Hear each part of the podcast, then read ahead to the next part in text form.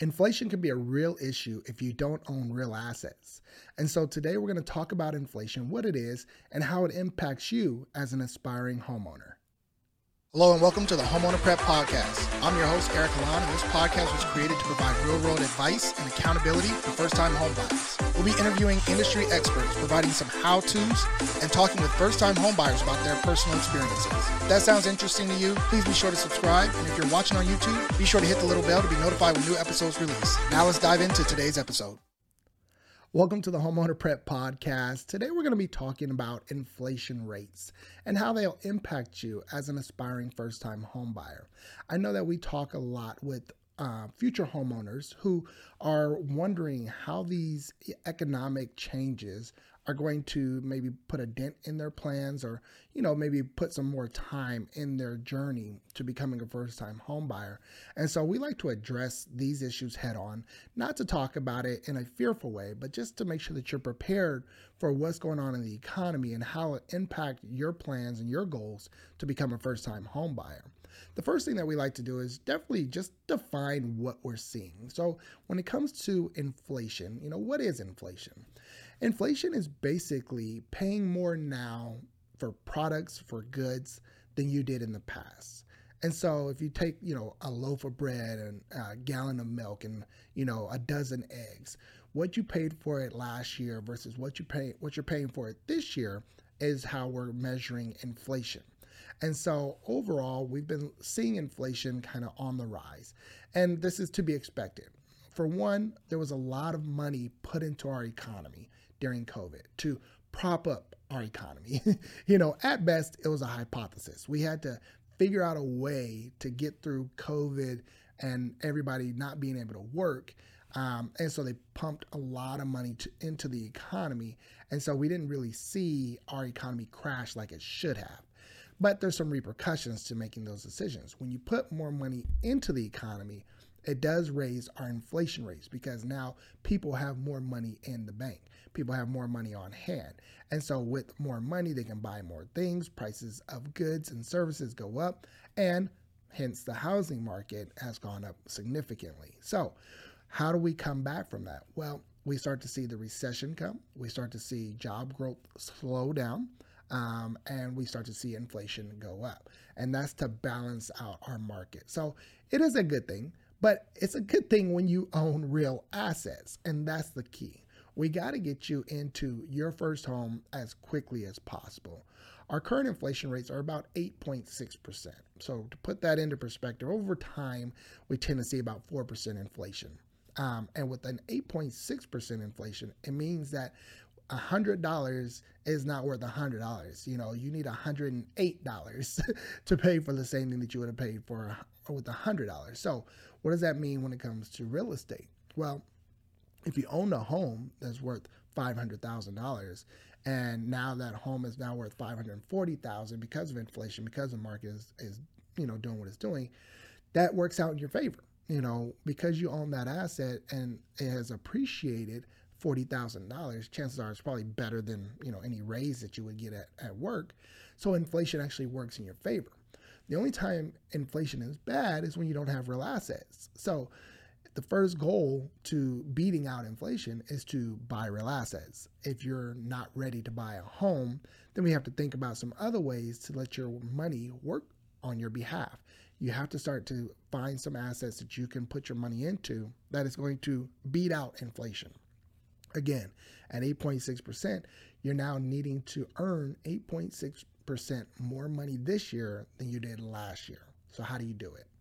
Well, one of the ways you can do that is um, having some type of side hustle, if you would, some type of second job, some way of earning additional income. If there's a, a, a skill or a talent that you have where you can earn income with, um, maybe you can earn additional income that way so you can earn more. The other way is to cut back. So, whenever I sit down with clients and we talk about budgeting, we say, hey, there's only two ways that we're going to do this. You're either going to need to make more money or cut back on expenses. And so if you see subscriptions, things that you sign up for during um, COVID, that you're no longer using, if there are gym memberships, if you have multiple gym memberships and you're not using them, um, you know, now's the time to really start to look at any subscriptions, any monthly fees, any fixed monthly fees that you're having, and start to make cutbacks on those. So we don't want you to continue this lifestyle of, you know, continue to spend when you don't have money set aside in savings or you're not yet in your first home. You know, we need ways to beat out inflation. So either you're going to go out, you're going to figure out ways to earn more money, or we're going to cut back on those subscriptions and those memberships that are no longer needed. So that is definitely one of the key ways that you can beat out inflation. The next thing you can do is obviously feel the pain. You know, I, I say this in, in, in love. I want you to feel the pain of the recession and the inflation because it's going to cause you to make a change. Most people will not change without pain. Most people will not change until it's too late. So if you feel the economic pain now, um, it's going to work out in your favor. The earlier you feel it, the better it's going to be for you because then you can make some real changes. When we see re- uh, recessions and inflation, and the biggest concern that I have is, you know, where's the job growth? You know, will you get the raise? Will you still have a job? And so, with that in mind, we want you to be prepared. We want you to be ready in case these large economic changes take place and you're not protected. That's outside of your control. So, what can you control? Well, you can control your budget. You can control how close you are to buying your first home. Um, and so you can and you can control making some cutbacks in that budget. So, you know, those are the things that we want you to focus on as we get through this time of an, of higher inflation. Again, it all breaks down to you outlasting these these economic changes. When we did our episode on recession, you know, we talked about it. You've probably been through recessions. You've probably been through high inflationary periods before. Um, but how do you make sure that you get through this one? How do you make sure that you come out ahead? Well, you need to buy some real assets. You need to have your money working for you, and you need to be prepared in case things get bad. So, if you're feeling the pain already, if you're already feeling, hey, you know, obviously a lot of folks are feeling the gas pain, right? Um, so maybe they're driving less. You know, that's that's one example of, of feeling the pain and making a change. Um, and so things like that are going to happen, and we want you to be prepared and get out in front of it the best you can.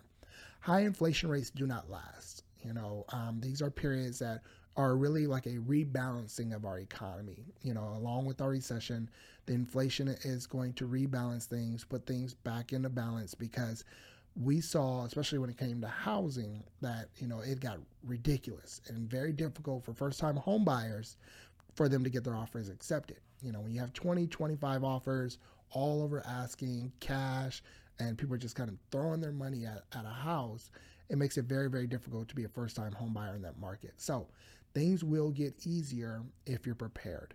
Things will get easier for you as a first time home buyer. We are expecting to see some appreciation, but not as crazy as it was.